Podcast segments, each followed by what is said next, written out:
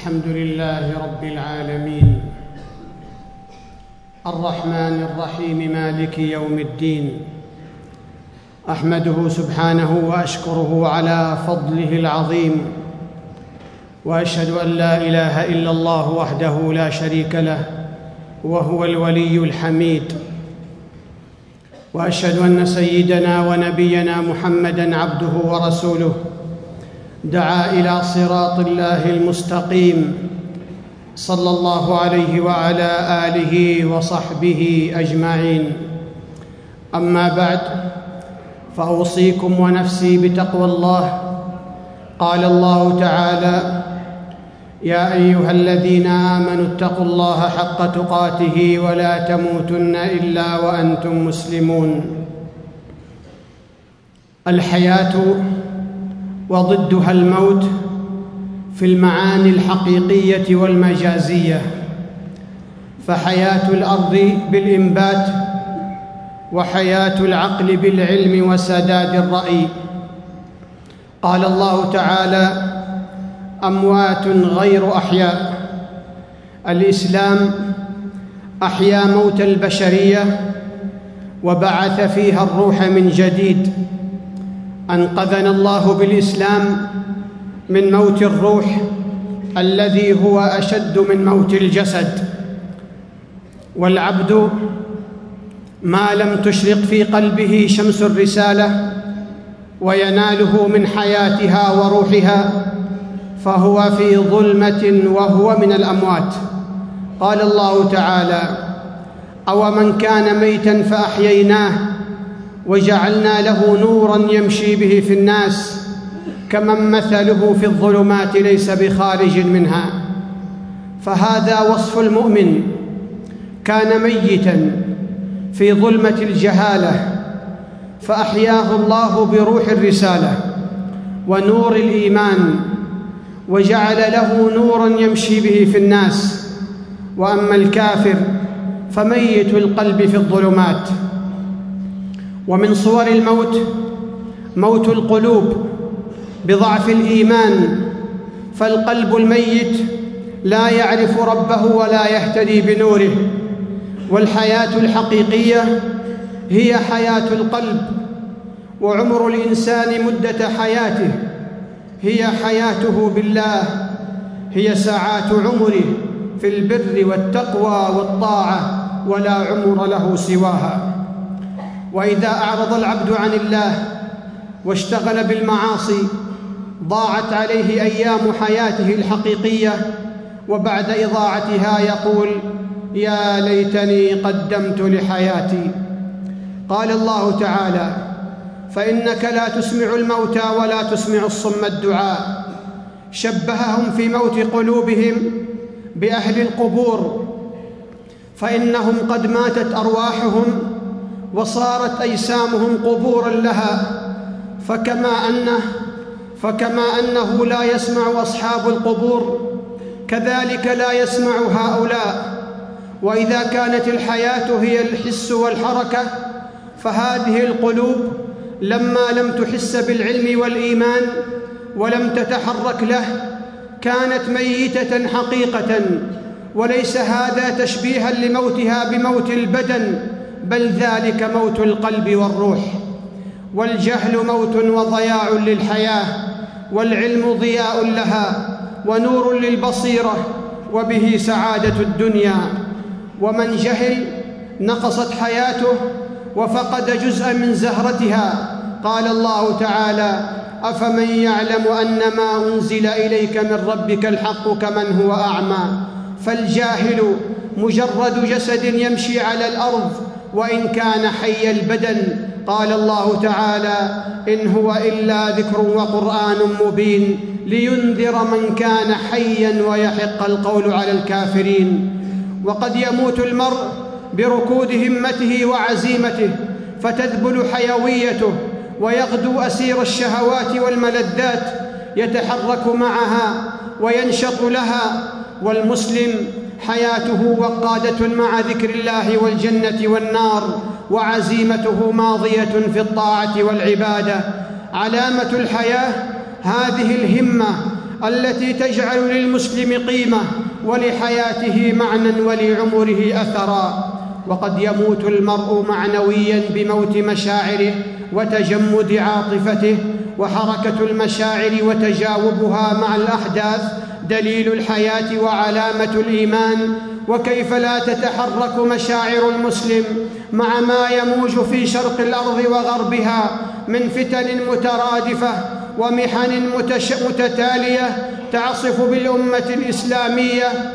حرب إبادة وانتهاك للمقدسات وقتل وتهجير وسخرية واستهزاء وفرقة وشتات وتخلف وفقر عن حذيفة بن اليمان رضي الله عنه قال سمعت رسول الله صلى الله عليه وسلم يقول تعرض الفتن على القلوب كالحصير عودا عودا فأي قلب أشربها نكت فيه نكتة سوداء وأي قلب أنكرها نكت فيه نكتة بيضاء حتى تصير على قلبين على أبيض مثل الصفا. فلا تضره فتنة ما دامت السماوات والأرض والآخر أسود مربادا كالكوز مجخيا لا يعرف معروفا ولا ينكر منكرا إلا ما أشرب من هواه وقد تموت الحواس. قال الله تعالى لهم قلوب لا يفقهون بها ولهم أعين لا يبصرون بها ولهم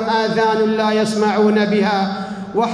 وحياة الحواس تكون في حسن الخلق وأدب الكلمة وخشوع النظر وغض البصر وخفض الجناح. قال رسول الله صلى الله عليه وسلم تبسمك في وجه أخيك صدقة وقد يموت المرء اجتماعيا بانحسار دوره في الحياة والمجتمع وضعف تواصله مع أهله وأقاربه والناس فيعيش منعزلا ويؤثر هذا على رسالته في بناء مجتمعه ووطنه وأمته وتنمية شخصيته. والحياة عباد الله هي الإنجاز والطموح والموت يعني اليأس والخمول والكسل وتعطيل الطاقات والبطالة. الإنجاز أن تصنع شيئا لنفسك ووطنك وأمتك ومجتمعك. ولن يشبع مؤمن من خير حتى تكون الجنة منتهاه وقد غرس فينا رسولنا الكريم صلى الله عليه وسلم الطموح فقال فإذا سألتم الله فاسألوه الفردوس ويقول عمر بن عبد العزيز رحمه الله إن لي نفسا تواقة وموت الوقت عباد الله هو موت الإنسان في الحياة ويفرز عواقب وخيمة في السلوك والأخلاق والعقيدة. يقول الحسن البصري رحمه الله ما من يوم ينشق فجره إلا نادى مناد من قبل الحق. يا ابن آدم أنا خلق جديد وعلى عملك شهيد. فتزود مني بعمل صالح فإني لا أعود إلى يوم القيامة.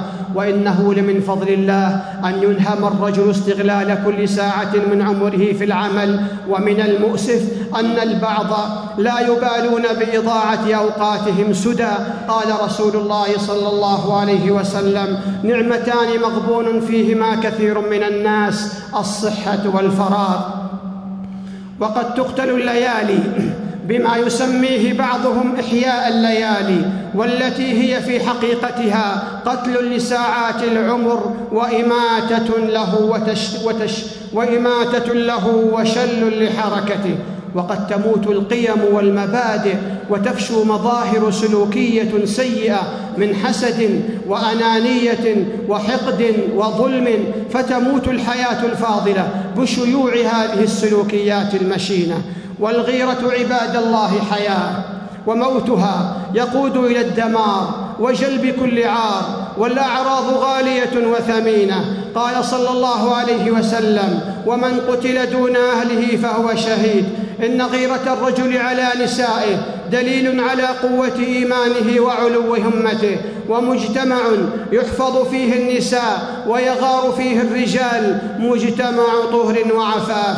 وموت الأمانة ونضوب منابعها مؤشر خطير إلى مرض عضال. ورفع الأمانة من قلوب الرجال من مظاهر الخلل في بنيان المجتمعات. قال عبد الله بن مسعود رضي الله عنه إن أول ما تفقدون من دينكم الأمانة وآخر ما يبقى الصلاة. وعن عبد الله بن عمرو رضي الله عنه أن رسول الله صلى الله عليه وسلم قال لا تقوم الساعة حتى يظهر الفحش والتفاحش وقطيعة الرحم وحتى يؤتمن الخائن ويخون الأمين. والاستجابة لله والرسول وللرسول حياة. قال الله تعالى يا أيها الذين آمنوا استجيبوا لله وللرسول إذا دعاكم لما يحييكم. تكون الاستجابة حياة بالعمل الصالح والامتثال لأوامر الشرع وتعظيمها وتحكيمها. وعلى قدر الاستجابة تكون الحياة النافعة الطيبة ومن لم يستجب لله وللرسول فحياتهم ناقصة غير كاملة وحياتهم لا تسمى حياة وإن مشوا على الأرض. قال الله تعالى إنما يستجيب الذين يسمعون والموتى يبعثهم الله. بارك الله لي ولكم في القرآن العظيم ونفعني وإياكم بما فيه من الآيات والذكر الحكيم. أقول قولي هذا وأستغفر الله العظيم لي ولكم ولسائر المسلمين من كل ذنب فاستغفروه إنه هو الغفور الرحيم.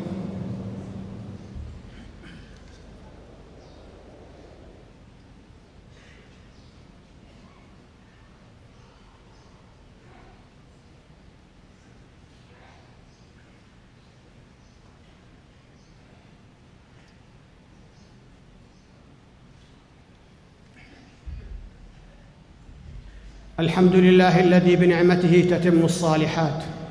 أحمده سبحانه وأشكره وأشهد أن لا إله إلا الله وحده لا شريك له وأشهد أن سيدنا ونبينا محمدا عبده ورسوله صلى الله عليه وعلى آله وصحبه.